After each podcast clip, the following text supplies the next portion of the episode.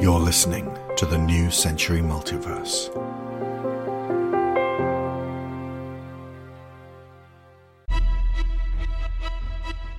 This is the ninth book in the New Century Multiverse series, and the first in Phase 2. Up until now, I have always said you could pick up any book, and it would be a fine entry point. But for this one, you're going to need to be on board with a few things first. I would suggest you listen to the following two stories beforehand.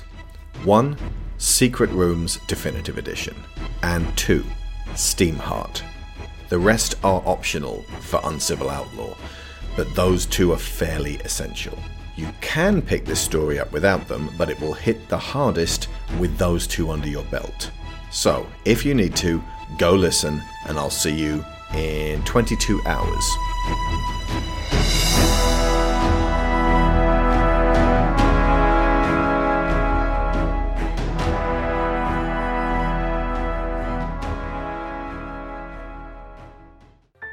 And so remote from all this troubled world. Thou takest from me what was never mine, and yet all mine the loss, all mine to bear, the hungry emptiness of aching days. For, O oh, beloved, though so far from thee, yet thy love warmed me as the distant sun lightens a planet in a further space, and so I was not wholly comfortless. Now is the light gone out across the world, yet earth reels always purposelessly round. Ah, I would scream aloud unto the stars that thou art dead. What need have they to shine? What need have moons to drift across the skies, or suns to flare above a barren earth? Beloved, now thou art beyond the world, and art no longer bound to cherish her, but now shalt love me as thy spirit wouldst. Ah, shall repression be our single creed? All thou hast made, God, thou hast fashioned free, but man would place a bridle on it all, chain the glad golden lightnings to his need, stem the bright rivers eager from the hills, and burden earth with palaces of steel. So he would place his rule above our hearts, and stifle love with a remorseless law. From Rebellion by Beatrice Redpath. Prologue Doorway to Autumn. James.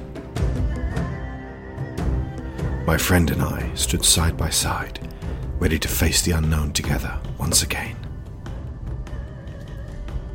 It was August 1883, and the dashing Captain Abigail Grey and myself, the pragmatic Dr. James Penrose, were in a sealed vault deep in the bowels of Langley, the headquarters of the National Intelligence Agency in Virginia.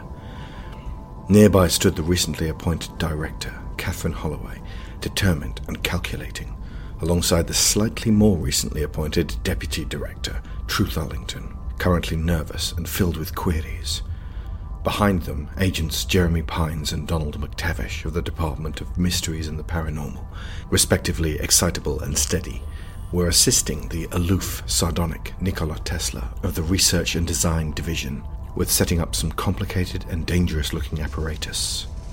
Various humming cables snaked into a heavy base, from which sprouted a tall cylindrical coil wound with copper wire and topped with an aluminium ring.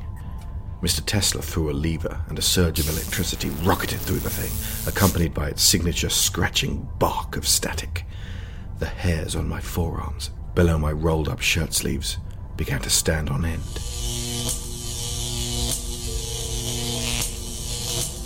You definitely feel the same keyhole here again, right, James? Jeremy called. I pursed my lips, extended my fingers, and traced about in the air until I felt the pressure in my head adjust and the texture of the concealed fingerprint pulse ever so slightly, in a way that fit exactly in my extra sense memory. It's here, I confirmed, tapping the invisible spot a yard or so in front of my right shoulder. Hands up, who hasn't seen him do this before? Called out Truth from just behind me. I clocked that worried expression as she raised her hand. Mr. Tesla regarded me curiously and put his own up, Behind him, lined up against the far wall of the vault, was a formation of two dozen specialized reunified states army troops, each standing to attention with a Winchester rifle resting against their shoulder. This was Stone Company, selected by Katherine herself. Every hand went up from those men and women, none of whom had been present at the gates of Green Hollow during the summer when I first tore through to this new world. It's fairly simple. It really isn't. Abigail piped up. This, I declared, holding up my index finger for all to see, is like a skeleton key. I hoped I sounded impressive and not at all like a children's magician. It can open any lock to any world, provided there is an accompanying burst of energy to push through the veil that keeps each dimension separate. Here I nodded over towards the humming, sparking electrical coil. We decided converting electricity was safer than firing a bullet straight through. We don't want to shoot someone we intend to be friends with. Thing is, though, he needs to know exactly which keyhole to pick. And unless he's already been close to an open door. Close enough to touch it, so I can familiarize myself with the exact resonance of its unique vibration. Yeah, unless he's gotten touchy feely with an open door, he has no clue how to find a closed one to the same place. You can't see them then? I can kind of see them if I let my mind get very loose and free. But there's no color, not like how Abigail sees the open doors when she uses her peculiar vision. On cue, Abigail and I turned and lifted our opposing eye patches to show the troops behind us. Several of them flinched visibly at the dark, starlit orbs contained within our heads. And yet, after he's opened them, I can close them. That's my power. None of this leaves a room, by the way. Katherine called. Country's tearing itself apart. A lot of politics going south right now. These developments are considered classified. You folks assembled are privileged with this information. But you can still reopen a door that's been closed, right, Penrose? Yes and no. I can if I know what world it opened into. I can't if I don't. So there's no clues left behind? No traces of an opening? Nope. The keyhole just disappears back into the jumble. I think the best way I described it before is that it's like an infinitely sized haystack folding in on itself in five dimensional space, and you ask me to find a blade of hay that looks indistinguishable from all the others. Truth stared at us and uttered a single word. Shit.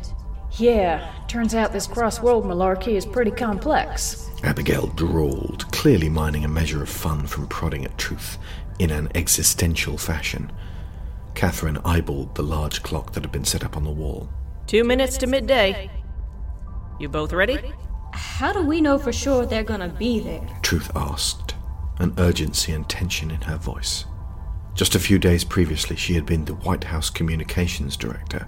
She had known absolutely everything about her position and could confidently outmaneuver those challenging her within her sea of speciality, borne up on a ship of extensive experience and knowledge. Now she was kicking furiously in a pool of unknown and intimidating depth, desperate to keep her head up. When we went through this morning at 6 a.m., the first people we met from this world were something like police officers on patrol. They damn near shit their britches when they saw us emerge out of thin air. It was early morning in that world, too. And after making it clear we weren't here to cause trouble, we spoke with them. They understood English? Not immediately, but one of them fiddled with some kind of device they put in their ear. After that, not only could they understand us, but we could comprehend them too. It really was a miraculous little gizmo. Harry would have loved it. This last part was said gently, and I spotted a look ripple across Truth's face that might even have been warmth for Captain Grey. So I handed them my pocket watch and told the pair we would return when both hands pointed to the top. And one of them, with these intense amber eyes, looks at the dock here with an arching brow and goes, I know what a clock is, son. Yes, yes, we all had a jolly good laugh about that. And fingers crossed they will have brought someone in authority with whom we can negotiate. One minute. Are you ready, James? Yes, I think I finally am, I said, half to myself now. And what if they're waiting on the other side with an army? You sound as suspicious and over preparing as your father. He'd have been proud. That look came back to Truth's face, complicated now with something else. We can't be sure they won't attack us. We can hope that the safety measures we have in place will suffice. Katherine gestured to Abigail, then to the sealed vault door behind us, and the troops with guns at the ready. Most of all, we need to be able to communicate, negotiate, get a feel for their values, and assess whether this particular extra dimensional contact is worth the risk. It's an advanced civilization, and with things the way they are, we need all the help we can get. What are they like? Tall and thin. Very striking. I think you'll like them. Let's hope they have the same relative concept of time that we do. Uh, I heard Donald say. Clocks be damned. There's no way of knowing if they will show up on the right day, let alone the right. 30 seconds! Better start, James. I pulled my spare pocket watch out and triple checked it against the one on the wall. It was correct to the moment. Hold up. What's this strange device? Abigail inquired, eyes wide as she gaped at what was in my hand. Methinks it's some kind of mechanical sundial of perplexing craft. That's not going away anytime soon, is it? The coil behind me began to spark and shout as I stretched out my right hand, confidently this time, feeling the shape and vibration of this particular keyhole. It was familiar now. Blue talons of electricity arced across the air, illuminating Abigail's eager face as they scurried around my arm, spidering outwards into the form of a door, which began to open up.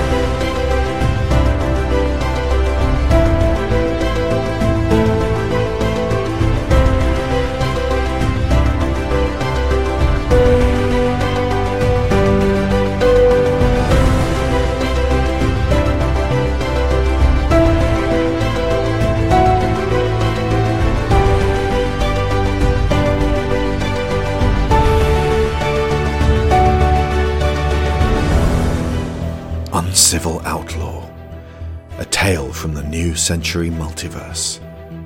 Written by Alexander Shaw. Part 1 Resist. Chapter 1 The Northern Door. Three months later, on November 3rd, 1883, the survivors of the Steamheart expedition reconvened in a quiet basement bar in the centre of the city to pay respects to our fallen comrade, Captain Annie Oakley. She had laid down her life to protect Abigail and I, to keep our bodies unriddled with bullets, and to ensure the endowments, these starlit eyes, remained within our heads. The next day, the two of us left Washington bound for the north.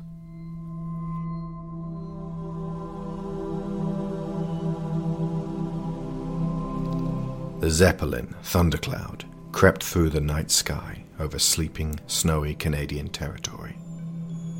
Hanging beneath the long hydrogen envelope was a gondola emblazoned with the red, white, and blue of the RSA. At the front was a wide viewing window, and in the center of that, hands behind his back, eyes focused on the horizon, stood Mr. Wight. His impenetrable stone spring plated armor made a distinctive, unnerving arrangement of tiny clinks every time there was movement. I don't say this often, he murmured to Abigail and I, who stood on either side of him. but sweet bearded tap dancing Christ. Would you look at that sight? Before us, the sky was a symphony of color, the northern lights roiling around the heavens in a slow motion ballet of all encompassing immensity. The shapes of ghostly titans from another plane of existence seemed to be attempting to enter our world. The green was winning, casting great swirling ribbons out to blanket the earth in an eerie glow. But it was being opposed by a force of red that lilted contrariwise from magenta to purple, asserting its influence and being forever repelled. I glanced at Abigail, stood in an Arctic explorer outfit of leather and furs similar to my own. She had spent a lifetime of making flip remarks when it would have been more appropriate to take the given situation seriously. Now she simply gazed upon nature at its most extraordinary and found neither sarcasm nor the need for it. I myself was thinking hard, and found that keeping my one visual eye on the lights actually helped to center and focus me. Everything else melted away, and I was at peace up here. I had purpose. In her smart robes of black and white, deep cuffs draped around her deadly clever hands, hair braided into a long, dark ponytail, streaked with silver and falling down her back, Agent Li stepped up behind us. For some time she had been dwelling in the rear of the chamber, and this was a show of self indulgence I had not witnessed in her before, as she allowed herself to drink in what we were moving through. Her lips parted, and she let out a rare, long breath. Not a gasp, certainly not a whistle, but a small surrender nonetheless. For a short span of time, all four of us forgot our conflicts, both internal and external, and shared a moment of awe.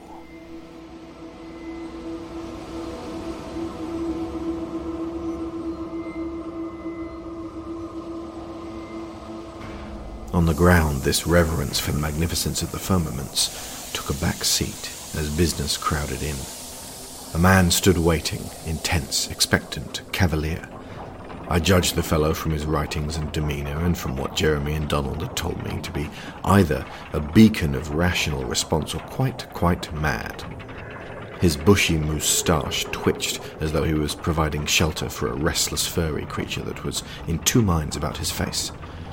His keen eyes locked upon us, the newcomers with a new plan of action to set against his own. About bloody time! He bellowed.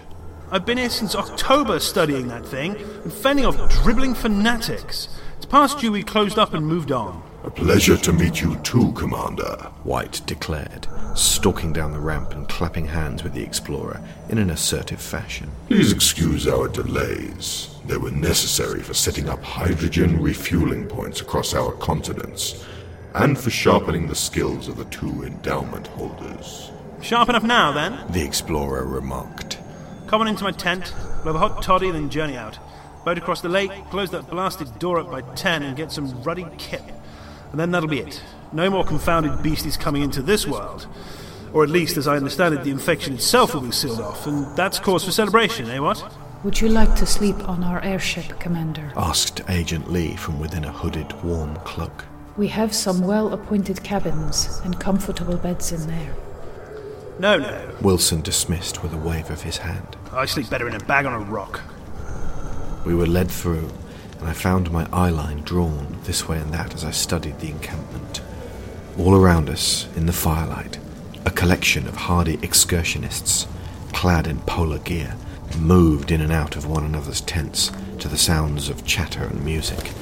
Some of them visibly jumped as they saw Wight, his armor and sword far too exotic to ignore. But it was not so much his clothing and weaponry that unnerved the onlookers as his fearsome bearing. This strange warrior, being followed by a six foot tall, one eyed, flaming, red headed brawler, my good self, and a Chinese lady in flowing vestments with a demeanour that seemed to say, You really do not want me to have to tell you anything twice. rather compounded his extraordinary air.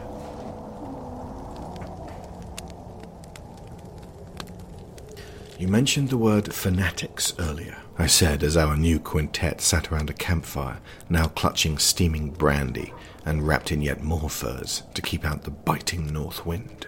I had hoped while we were up here we wouldn't encounter anything more imposing than the odd moose.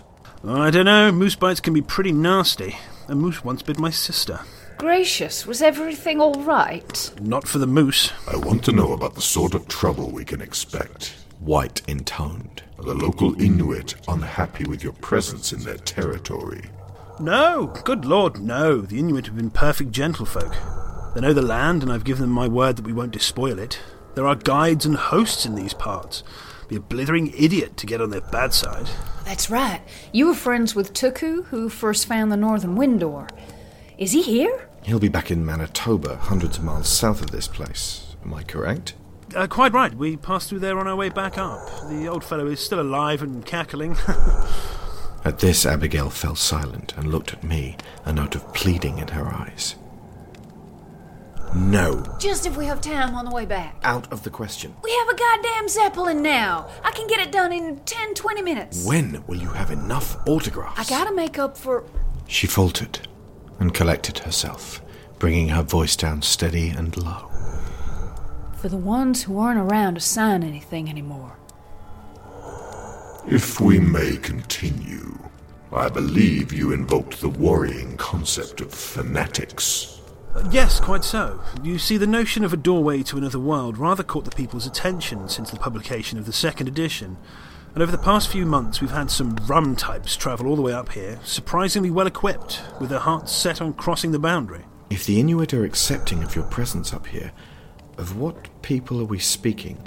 Uh, this rabble are Americans who have gotten it into their heads that. He paused, turning the thought over in his mind, and took another slug of brandy. They believe God Himself is behind the door, and they've convinced themselves that if they go through that way, they get the shortcut to His right hand. The God. Great big bushy beard, Old Testament wrath and such. A God. He's kind of a conglomeration of the Abrahamic one and a bunch of heathen hokum. They call him the Lord of all kingdoms, apparently. Now, I've no qualms with believing in something greater than we know, but this is ill considered cock of the poppiest variety. He shifted uneasily and took another sip. In fact, I had the misfortune to sit in on one of their sermons a few weeks ago. They're convinced the world is coming to an end, that a cataclysm is but a matter of years or even months away, so they have little time to secure their place in paradise. That requires a show of rather spectacular desire to gratify, ingratiate, and be considered worthy by whatever they believe is pulling at all of our strings. They were falling about the place, gibbering and making a fearful catawampus, their tongues waggling all over the shop. A Bunch of delusional ninnies, if you ask me, but rather dangerous with it. Well then, said Wight, resolute now. The plan is sound.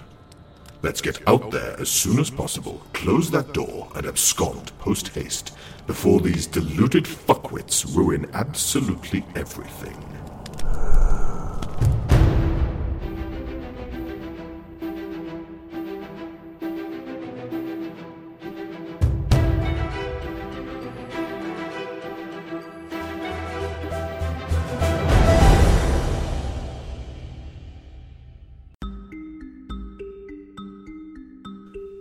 Have been listening to episode one of Uncivil Outlaw The Northern Door. Written, edited, and directed by Alexander Shaw. Dr. James Penrose and Mr. Wight, performed by Alex Shaw. Captain Abigail Grey and Agent Li Ying Long, performed by Sharon Shaw. Commander Calvin Wilson, performed by Matt Ramsey. Director Katherine Holloway, performed by Maya Santandrea. Deputy Director Truth Arlington, performed by Theo Leigh. Agent Jeremy Pines, performed by Matt Wardle.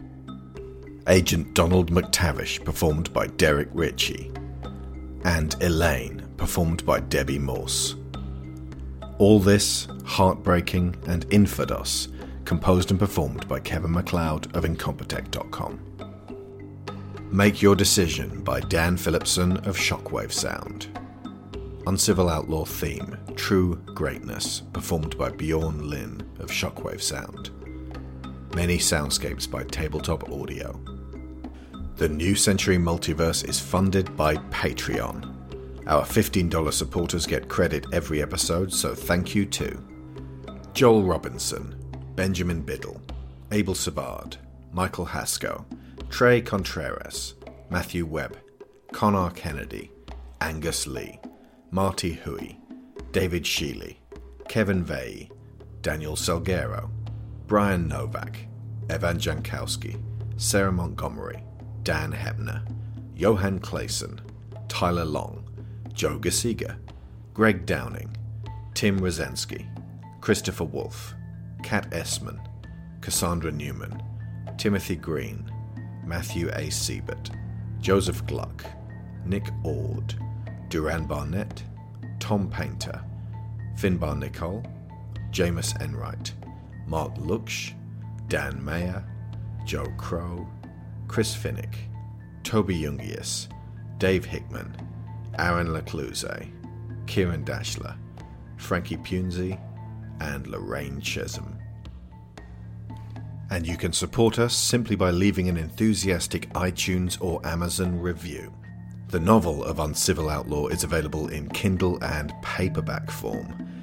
And if you're a fan of the New Century Multiverse, you will definitely want to check out Through the Wind Door, the first discussion podcast covering each story in turn, hosted and produced entirely independently by Greg Downing and Toby Jungius. And you can find that on iTunes and wherever else you find podcasts.